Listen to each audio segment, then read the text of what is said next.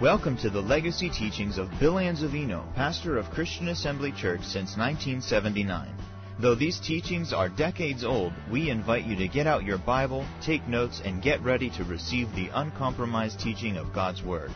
For more information about Christian Assembly Church, please visit us online at cafamily.net. Father, we thank you for the privilege of studying your Word together. And as we do, we invite the Holy Ghost to be our teacher and guide to unveil to our hearts the deep, rich treasures of your holy written word. Father, may our ears indeed be anointed to hear, our hearts to receive, and minds to be open to the knowledge of the truth that changes us from glory to glory as we are quickened by your word and also by your spirit. Father, I thank you for the unction of the Holy Ghost that I may proclaim with boldness the truth of your word that will make us and keep us free. Father, we expect great and mighty things in our lives as we submit ourselves to the authority of your word and also to the leading of your spirit. Now, for all this, we'll give praise, honor, glory, and blessing to you, for you're deserving of it. In Jesus' name, amen. Amen. amen. Tonight, I want to share with you on the subject of the habitation of God the habitation of God. Revelation chapter 1 verse 5 says, And from Jesus Christ, who is the faithful witness and the first begotten of the dead and the prince of the kings of the earth, unto him that loved us and washed us from our sins in his own blood, and hath made us kings and priests unto God and his Father, to him be glory and dominion forever and ever. Amen in the process of the new birth, we are cleansed from all sin by the precious blood of the Lamb. Now, I don't know what that does for you, but that just sets me free. But that's not the only thing that takes place. We are cleansed from all sin, and we are given a brand new nature. We become a new species, a new being that never before existed. Now, I know you've heard this thousands of times, but let it sink into your ears, as Jesus said. Let it really become a vital thing to you. Start to begin understanding exactly what that means. A new being, a new species, a new creature, one that never before existed. Too often we think too little of who we are in Christ and what we have in Him and what we've been made by His blood. But we are a new creature. Also, having this new nature, becoming a new creature, also makes us the righteousness of God in Christ. And that means before His standing, we are right, holy, pure, without sin, without spot, without blemish.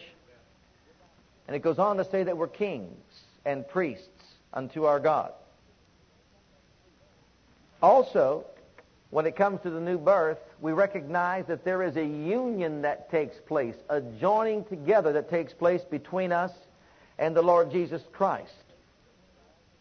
That is deity, the life of God, taking hold of the life of man, uniting them together as one. Think about it. He that is joined unto the Lord is not two spirits, but is one. Amen? That is a union that takes place. Well, this union gives place to transformation in our lives. When you got saved and that union took place, a transformation took place. Changes took place within you. All of a sudden, you noticed your impulses changed. Your desires changed. Your attitudes began to change. I can't speak from your experience, but I can speak from mine. And what happened to me was I had a hunger for the Word of God.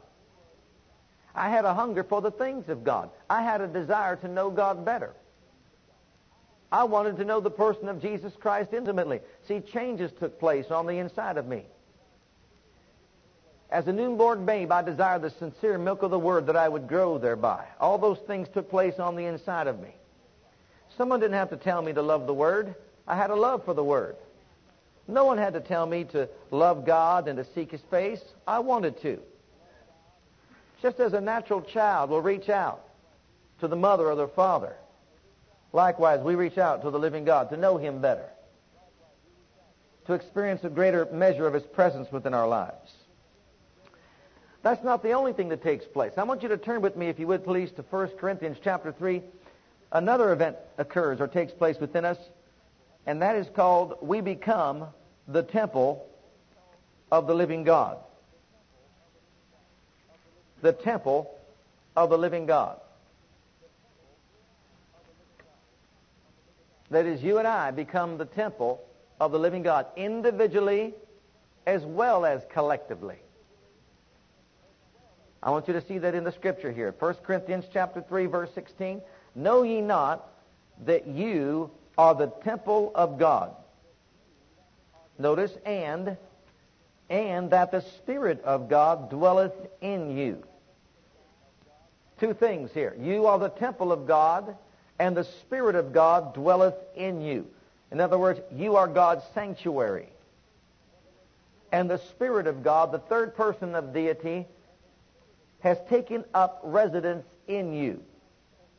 Verse 17, If any man defile the temple of God, him shall God destroy. For the temple of God is holy, which temple ye are. You are the temple of God. Now listen, you are holy. In that work of the Spirit in the new birth, you became holy. I like that. You already are holy. And you are the temple of God. You are the sanctuary of God. You are the place that God wants to inhabit or indwell. Look at another verse that reinforces that same truth in 1 Corinthians chapter 6. Verse 19. What?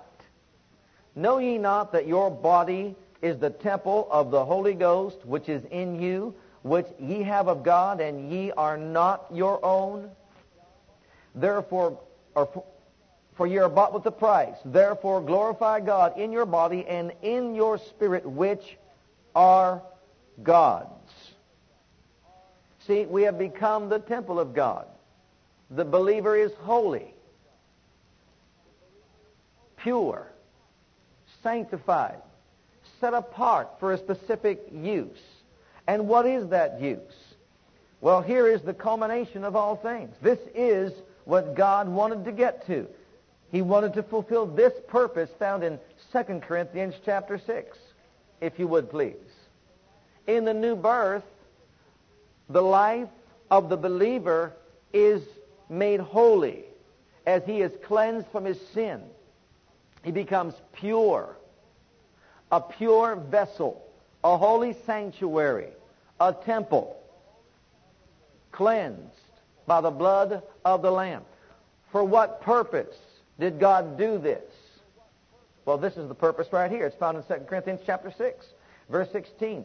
And what agreement hath the temple of God with idols? For ye are the temple of the living God, as God hath said, I will dwell in them. Now listen, and walk in them, and I will be their God, and they shall be my people. Wherefore come out from among them and be ye separate, saith the Lord, and touch not the unclean thing, and I will receive you, and will be a father unto you, and you shall be my sons and daughters, saith the Almighty. See, the purpose for our being cleansed is for this great happening to take place. The reason for the transformation is for us to become the very dwelling place of God, God's place of habitation on earth. Now, beloved, that has to sink into our ears. That has to get deep on the inside of us. You know why? Because when we say that, our mind shuts down. We can't grasp that in our minds. That's just way beyond human comprehension. God cleansed us, made us vessels of holiness. Why? Because he wanted to move in and inhabit us. You see, there was a twofold presence of God. There is the omnipresence of God, which means God is everywhere at the same time. But there is also the manifest presence of God, and that means there is a specific place and a specific time in which God manifests himself, a tangible presence of God residing in a specific locality. I have seen the presence of God. And I'm sure on occasions maybe you have seen the presence of God. I saw the presence of God standing at Fishers of Boys. Standing. Right there on the property. I viewed it, looked right at it. The manifest presence of God. I've seen the presence of God in this place. But this is not talking about the presence of God manifested where you can see it out there somewhere in the fields or in this place. This is talking about God cleansing us so that we could become His dwelling place on earth and that same Shekinah glory, that same manifested presence of God that we have seen throughout the Bible and also that we have heard of others seeing in a manifested, tangible way has actually entered into our being. See, the temple was built for a purpose, not to be empty, void of God. It was built so that God could inhabit it. It was built because God wanted a place to live on earth. Who can build a place for God? What materials can be used that could satisfy the living God that he might live and dwell within that place, to be housed in that place? Well, the Bible says that man can't build a sufficient house or temple or sanctuary in which he can dwell. The Bible says God no longer dwells in temples made with men's hands. When Jesus said, I will remove this temple and rebuild it in three days, he was talking about the temple of your spirit. The temple of my spirit. A work of God in purifying, cleansing, and making us a vessel in which the living God in the third person of deity could actually move in and take up residency. The whole purpose of this place of habitation is so that the character, the holiness, and the power of the living God would dwell within us and manifest through us. And beloved, I want to show you that in the scriptures. Go on to John's Gospel, chapter 15. I want to show you that this is the end that Jesus spoke of in the Word of God regarding his followers or disciples. That the work of God in the human life or heart would culminate in God Himself taking up residency and occupying space within the human heart that he has cleansed and made holy. Holiness, beloved, is never going to be achieved externally. Do's and don'ts, what you should and should not do, browbeating, condemning people will never make them a holy people. But you teach them who they are and who they have residing within them and you open up their eyes to the holiness of God that resides within them, beloved, as they yield to that which is within, it will transform their lives without. I mean that. And you will find a holy, sanctified, set apart people in the process. In John's Gospel, chapter 15 and verse 3, this is what took place in the lives of God's or Jesus' disciples. Look at verse 3. Now you are clean through the word which I have spoken unto you. First of all, the process involved cleaning or cleansing. And as he spoke to them the word of God, he washed them in the water of the word. In John's gospel, in chapter 20,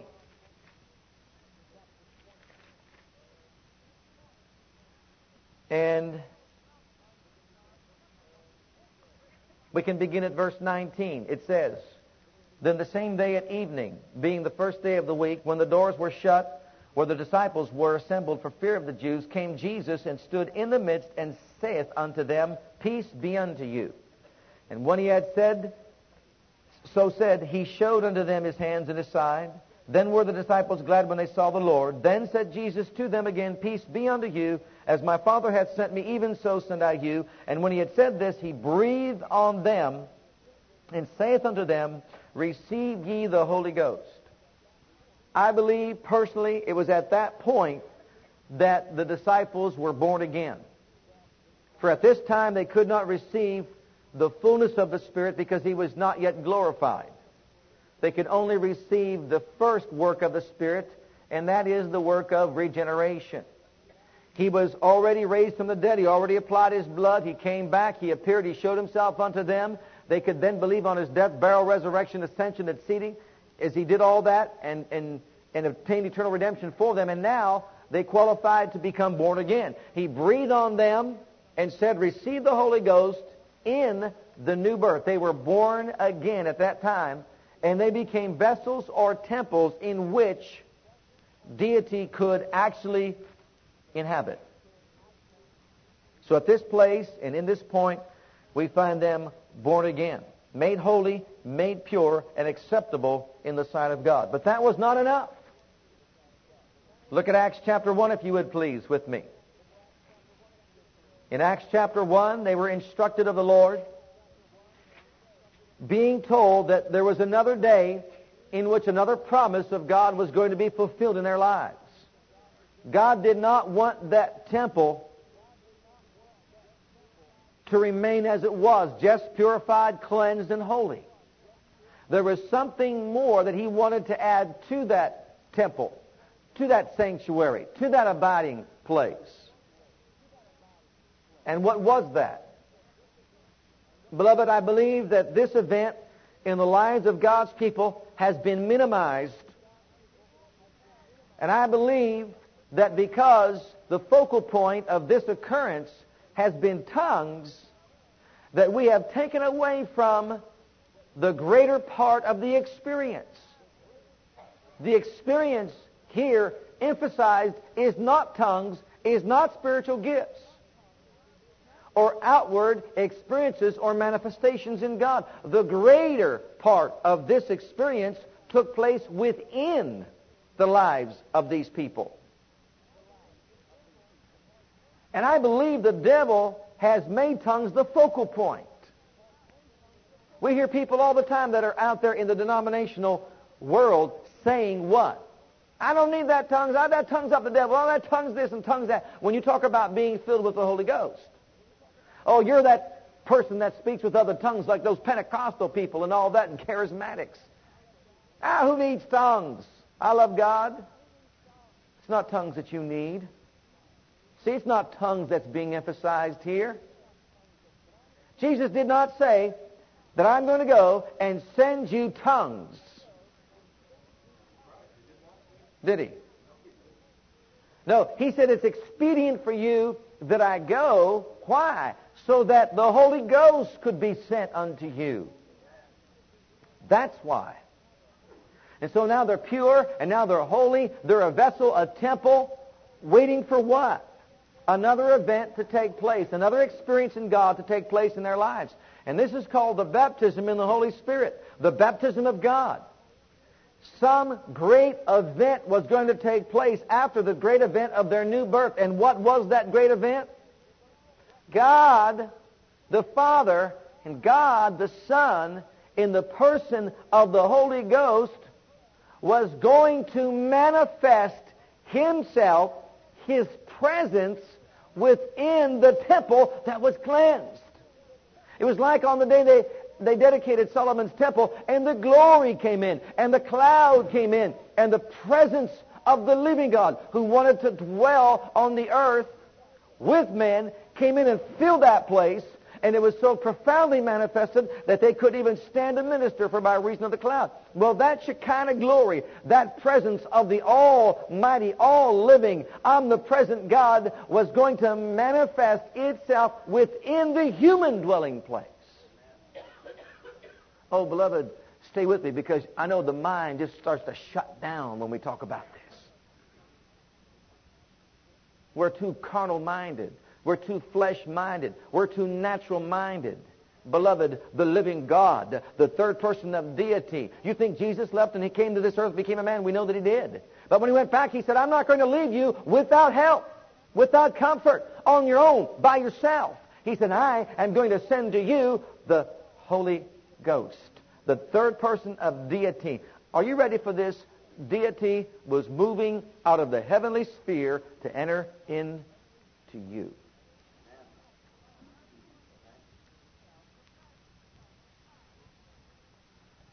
What the Word says. Amen? We could stop right there and have a picnic, shout for a while. But the thing is, we've got to get a hold of the reality of this. We've got to be mindful of what's being said here. In this experience, the inward experience is greater than the outward display of tongues. So those people that say, oh, I don't need to be filled like the, with the Holy Ghost and speak of tongues like those Pentecostal people, what they're saying is, I don't need the presence of God in me.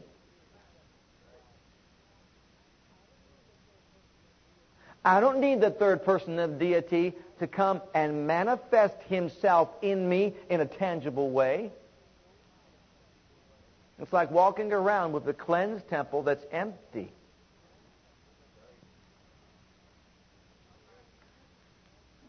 Whoa. Verse, five, verse 4.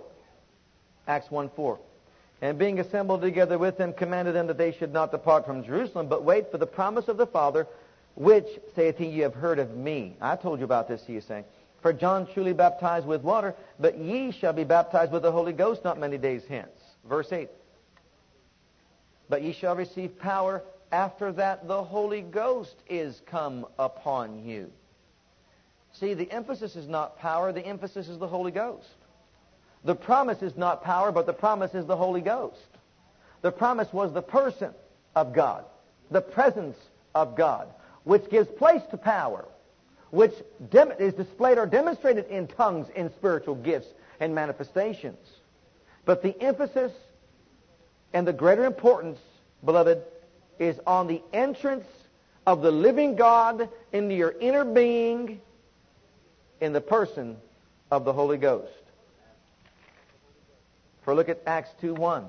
And when the day of Pentecost was fully come, they were all with one accord in one place. There suddenly came a sound from where? Where did the Holy Ghost come from? Where did he come from? He wasn't in the earth yet, was he? In full measure, was he? It was not his dispensation before. We saw him manifest only in the lives of the prophet, priest, and the king, in the life of the Lord Jesus Christ himself. But now, it's his dispensation. He is coming from heaven. Why? Because temples have been provided for his indwelling presence. A place has been built for him to inhabit. It was not built by Moses. It was not built by Solomon. It was not built by David. It was built by the Lord Jesus Christ and His shed blood. It is not the temple made with men's hands. It is the temple of your spirit, recreated by the very life of God itself. A union took place with you and God when you got born again. And now the Holy Ghost can indwell you. I should say now the presence of God can manifest in you. And I'll show you some other verses. But this sound came from heaven as of a rushing mighty wind. It filled all the house where they were sitting.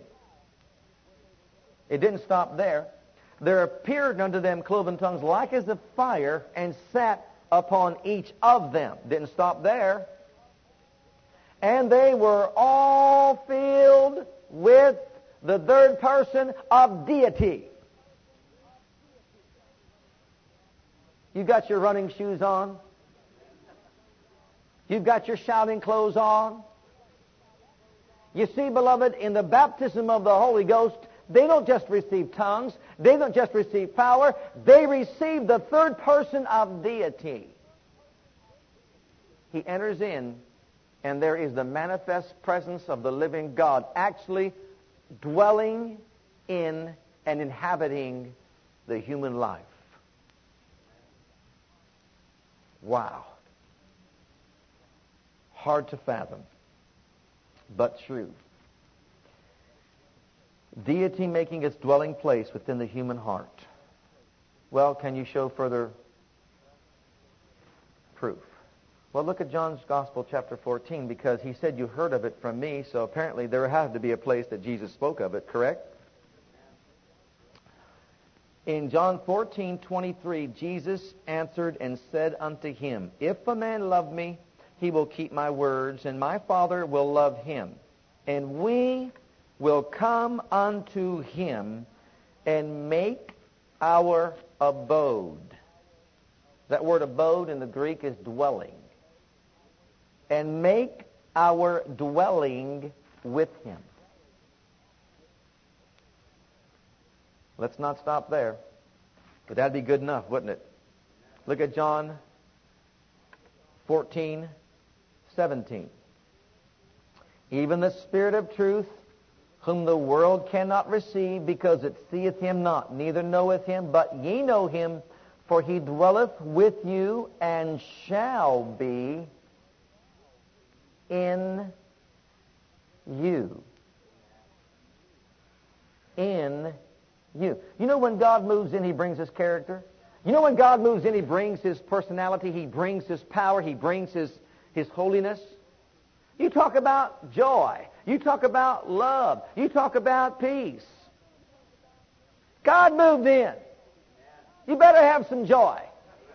You better have some love. You better have some peace. Jesus didn't say, I borrowed some peace from somebody and gave it to you. He said, My peace I give unto you.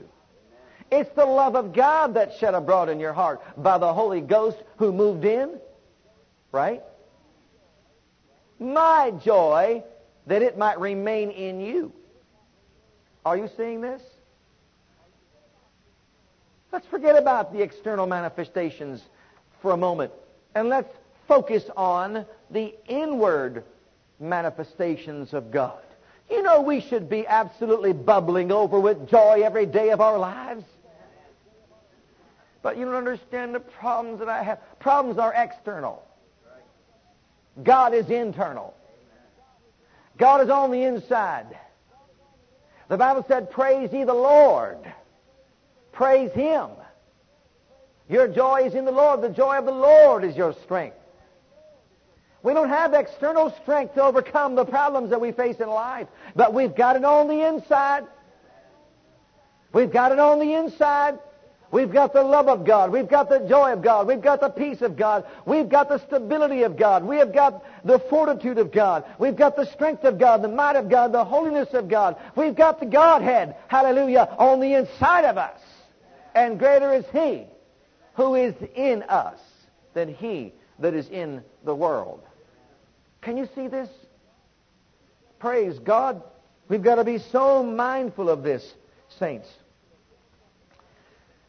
So he's dwelling with us and shall be in us. And I want to show you what he does when he moves in. Uh, God is just so good. Look at John chapter 17. Jesus gave us, once again, it came from Jesus, a revelation of what, took, what takes place when he moves in. When God moves in, he doesn't bring brass. He doesn't bring wood hay, or stubble. He doesn't bring a list of do's and don'ts. He just brings His holiness. And if you ever let that loose, you won't do and don't. Look at John 17, 20. Neither pray I for these alone, but for them also which shall believe on me through their word. That's us. That they may all be one, as thou, Father, art in me, and I in them that they also may be one. Now listen, everybody wants unity. There's power in unity. Everybody wants to have a great move of the supernatural in their lives, and there's power in unity to have that. Everybody wants to have their church on fire for God. There's power in unity to have that. Everyone wants their family on fire for God. There's power in unity to have that. But how do you achieve unity? Oneness. I know, make a list of do's and don'ts and just put it out there so everybody can obey all the do's and don'ts. No. No. God had another method. And here it is. I want them to be one as we are one. How? That they also may be one in us. That the world may believe that thou hast sent me, and the glory which thou gavest me, given them that they may be one. Did you hear that? How are we going to be one when we acknowledge the glory that's on the inside of us? God ushered his presence and his glory into our lives to make us one. I'm going to tell you something. Holy Ghost, Spirit-filled Holy Ghost believers, tongue-talking believers, they should be one. We've got the tools. We've got the equipment, beloved. I mean that. That's how God makes us one. He ushers His glory into our lives. That they may be made perfect in one, and that the world may know that Thou hast sent me, and hast loved them as Thou hast loved me. Father, I will that they also, whom Thou hast given me, be with me where I am, that they may behold my glory which Thou hast given me, for Thou lovest me before the foundation of the world. O righteous Father, the world hath not known thee, but I have known thee, and these have known that thou hast sent me, and I have declared unto them thy name, and will declare it, that they, that the love wherewith thou hast loved me may be in them, and I in them. God is saying the way we become one is by His presence in our lives. He moves in, and He brings His presence he brings His love. He brings His joy. He brings His peace. He brings His patience. He brings His long suffering. He brings His goodness. He brings His kindness. He brings His meekness. He brings every part of His being, life, nature, holiness, and character into us and indwells us or inhabits us. The acknowledging of that makes us one. We are one in the Spirit because of the presence of God that indwells us. Now, beloved, for us to really kind of focus in on this, I want you to look at another verse of Scripture in the book of Exodus because we being in the flesh can identify mostly with natural things better than we can with supernatural things. Now, in this passage, we have an idea of what actually takes place in us when the Shekinah glory of God moves in. Look at uh, Exodus 34, beginning at verse 29. And it came to pass when Moses came down from Mount Sinai that with the two tables of testimony in Moses' hand, when he came down from the mount, that Moses wist not that the skin of his face shone while he talked with them. So you can see, you, you, if you were there, you could see his face shine. It was actually a glow. There was such a glow about him. The glory of God was so shining from his face that the people could not look. Have you ever looked upon his face? Have you ever walked out, looked up, and seeing the sun up there, turned your eyes away because you couldn't stand looking at the sun for the glory of it, the brightness of it, and its effect upon your eyes? That's how Moses' face looked. They could not stand to look at his face, and he didn't know that. And when Aaron and all the children of Israel saw Moses, behold, the skin of his face shone, and they were afraid to come nigh him. And Moses called unto them, and Aaron and all the elders or rulers of the congregation returned unto him, and Moses talked with them. And afterward all the children of Israel came nigh, and he gave them in commandment all that the Lord had spoken with him in Mount Sinai. Until Moses had done speaking with them, he put a veil on his face. He had a cover his face because of the glow, because of the glory of God that shone from his face. It was blinding. But when Moses went in before the Lord to speak with him, he took the veil off until he came out. And he came out and spake unto the children of Israel that which he was commanded. And the children of Israel saw the face of Moses, that the skin of Moses' face shone. And Moses put the veil upon his face again until he went in to speak with him. So here we have an outward manifestation of the glory of God and its effect upon the face or the skin of a human being who has been allowed to enter into the presence of the living God. We see it shining, we see it glowing in such a manner that they could not look upon his face and they had to cover his face. Well, what's that have to do with us? That same glory, that same glow, that same shining, beloved, is in you. It's in me. But because we don't see it very often, we don't give place to it. We don't allow it to flow out from us.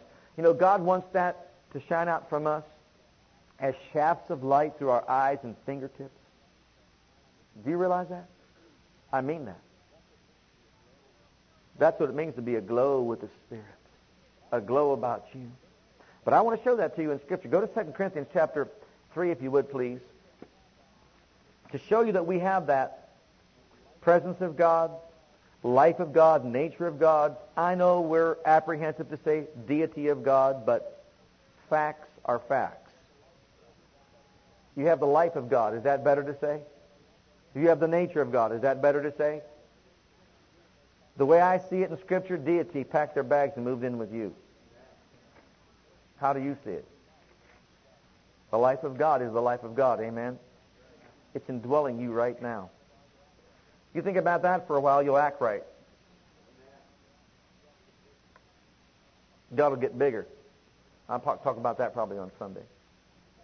God will get bigger in you. 2 Corinthians chapter 3, I'm going to show show it to you. Verse 13. Well, maybe we need to back up. Verse 7. But if the ministration of death written and engraven in stones was glorious, so that the children of Israel could not steadfastly behold the face of Moses, for the glory of his countenance, which glory was to be done away. How shall not the ministration of the Spirit be rather glorious? For if the ministration of condemnation be glory, much more doth the ministration of righteousness exceed in glory. You don't have just what Moses had in you. You have that which exceeds the glory that shone from the face of Moses in you. Wow. For even that which was made glorious had no glory. Listen to this. What we have is so much more glorious that what Moses had was no glory in this respect by reason of the glory that excelleth. The glory we have reduces the glory of Moses to nothing. Wow. Verse 13.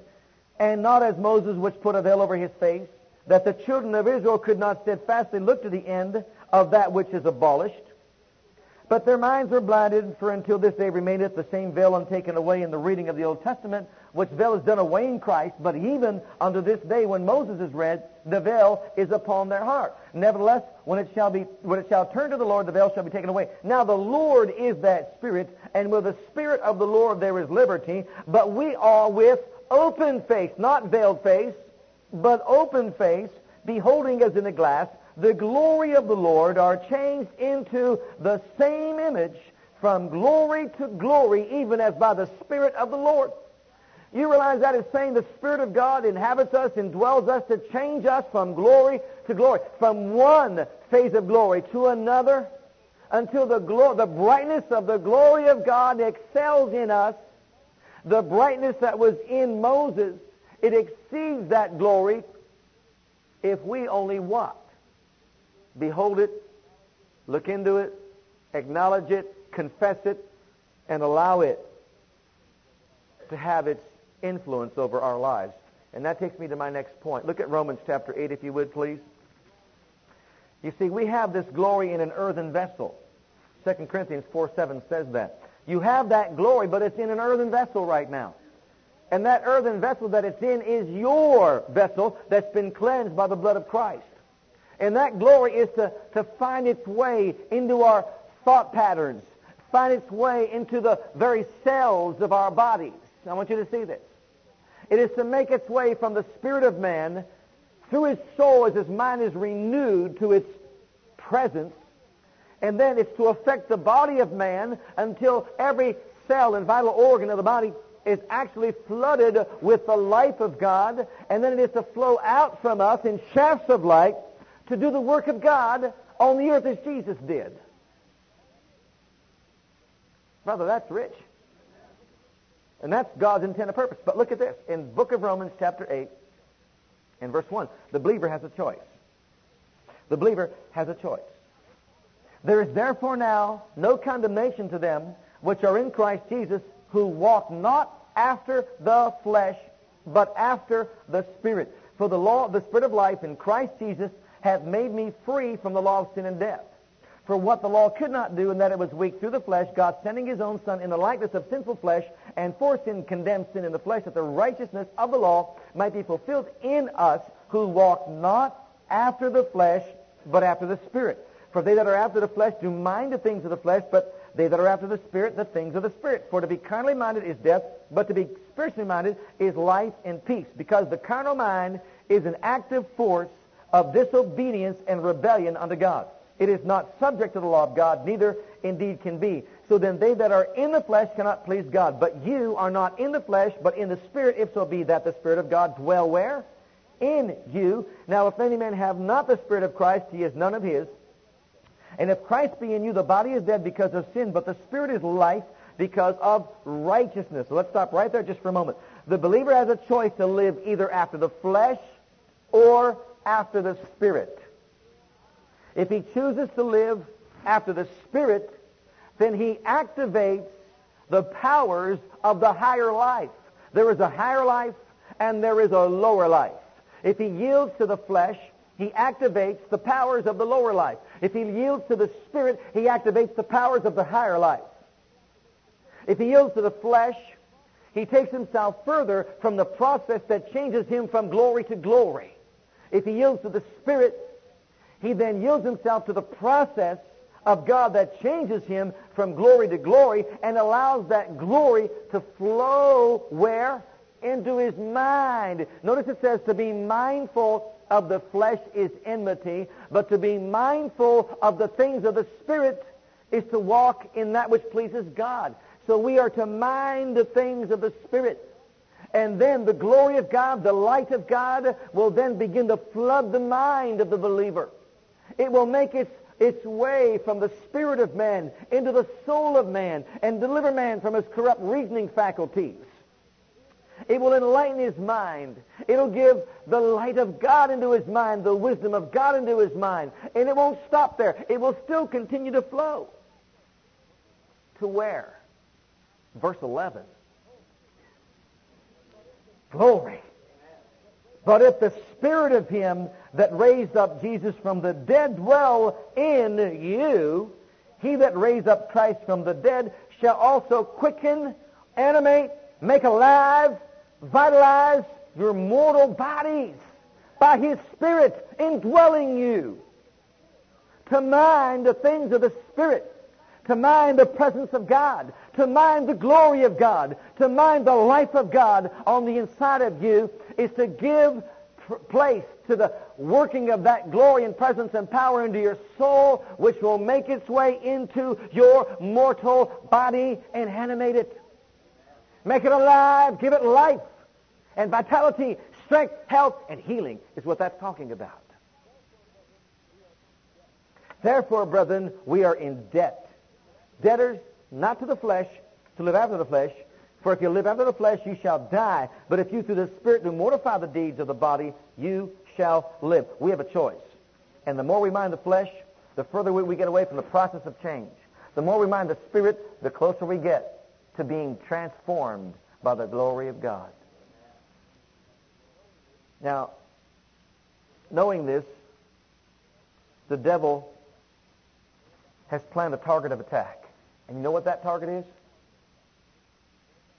your body, your senses, your flesh. He, understanding this, does not want you to walk in harmony with the life of God that is in you. So what does he do? Puts pressure on the flesh. Why? To get you to yield to the flesh. Why? To get you further from the process of change. Are you seeing this? That's exactly how he wants it to be. He does not you, want you to live in an environment in which God lives. He does not want the supernatural manifestation of God's presence and power manifested through your life. He does not want the works of Jesus to continue through you, so he wants to minimize the effectiveness of the glory of God in you. How? By putting pressure on you to yield to your flesh, to think small, to think in line with the lower life. Here I am, just a worm in the dust. Boy, he has told that so often people actually think it. A weak, beggarly person upon the earth, just waiting for a morsel to fall from heaven that God might bless me. Hogwash and baloney. You are a regenerated child of the King, washed in the blood, holy temple of the living God, and the third person of deity has entered into your being. He has lifted you to higher places in Him. You're the righteousness of God in Christ. You house the very glory of the living God, and God's love, joy, peace, patience, goodness, kindness, and all these things live in you. That's minding the things of the Spirit. You see, beloved, He wants you to give place to the higher life, not uh, to the lower life, not to the higher life. That's the devil's work. He knows where there's confusion, there's every evil work. And so he'll try to get you confused to, to tell you like, oh, that guy's preaching a bunch of junk. He's trying to tell you all this stuff about who you are and what you have and how big God is. And man, that's ridiculous. You're just a sinner saved by grace. And you, if you barely get by for today, thank God for tomorrow.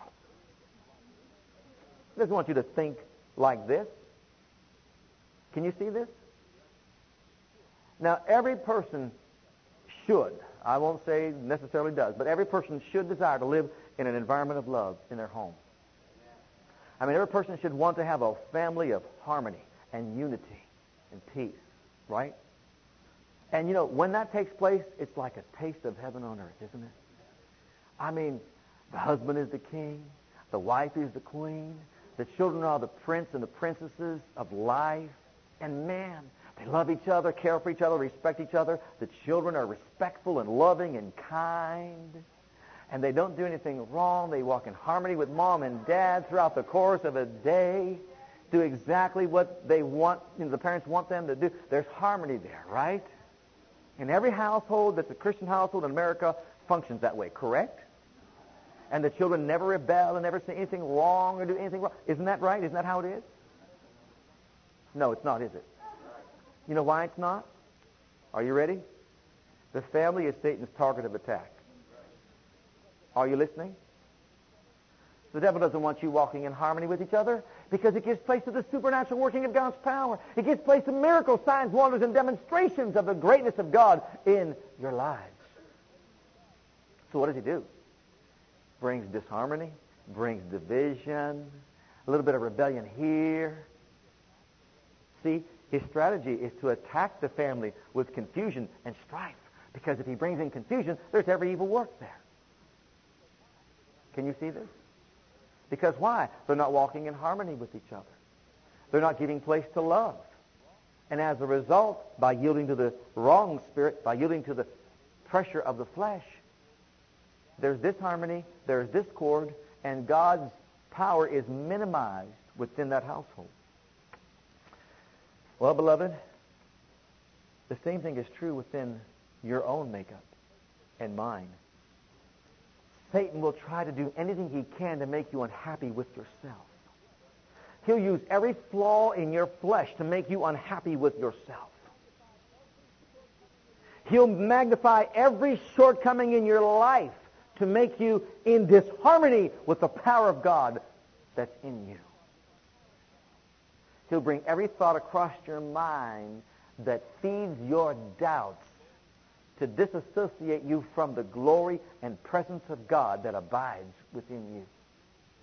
His strategy is to use your carnal shortcomings against you so that you're in disharmony with the God who is in you. That's his strategy, to get you confused. Can you see this?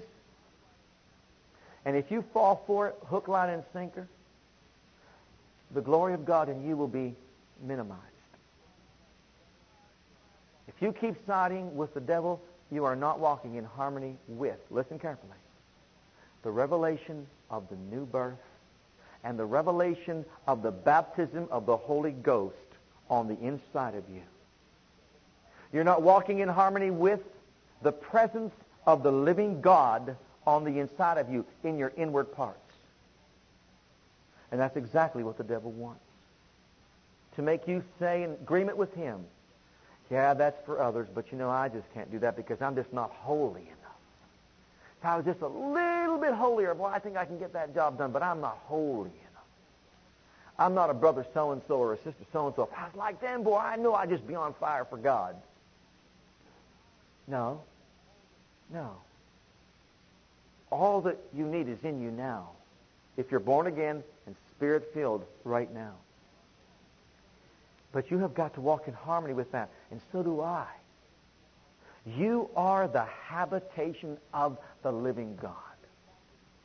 And the emphasis of the Spirit baptism is not tongues and it's not gifts. I cannot say this enough. I cannot emphasize this enough. It is the presence of God coming from heaven, sitting upon you, and then entering into your innermost being, God Himself, the glory of His presence manifesting in you, wanting to have freedom and liberty to take over every place in your heart. And if we begin walking in harmony with that, saints, there will be shafts of light coming out of your eyeballs. There'll be shafts of light flowing out of your fingertips. There will be the power of the living God that heals bodies and casts out devils flowing through your words and out of your hands. This is the work of God that God wants accomplished and achieved in all of our lives. I'm going to give you one closing verse, if I may. I have it nowhere written except but on the table of my heart. it's found in the book of Galatians in chapter 4. You know, it's always been my desire to be a living epistle of the living God, known and read of all men. Verse 19 says, My little children, of whom I travail in birth again until Christ be formed in you. Did you see what Paul wanted for these people? Christ formed in them. Don't be conformed, be transformed by the renewing of your mind until Christ be formed in you. This is what his desire is for all those people. It's what the Father's desire is for every single one of us. And beloved, what we need to do for ourselves is to pray exactly like Paul did. Father, it's my desire to walk in harmony with your power or your presence, your power, your life, your holiness, whatever it is you have brought inside me. It's my desire to be changed into that mold till Christ be formed in me, until you reproduce the life of Christ in me, is basically what he is saying here. Until Christ, the life of Christ is reproduced in you. You think you have a problem with love if his life is reproduced in you? Joy, peace, patience. What about power? What about healing flowing through you? Wh- whatever. Faith if the life of Christ is what? Reproduced in you? Hallelujah. That should be our prayer. Can you imagine if every child of God was committed to that? You wouldn't want to leave the house without the glow of God's Spirit.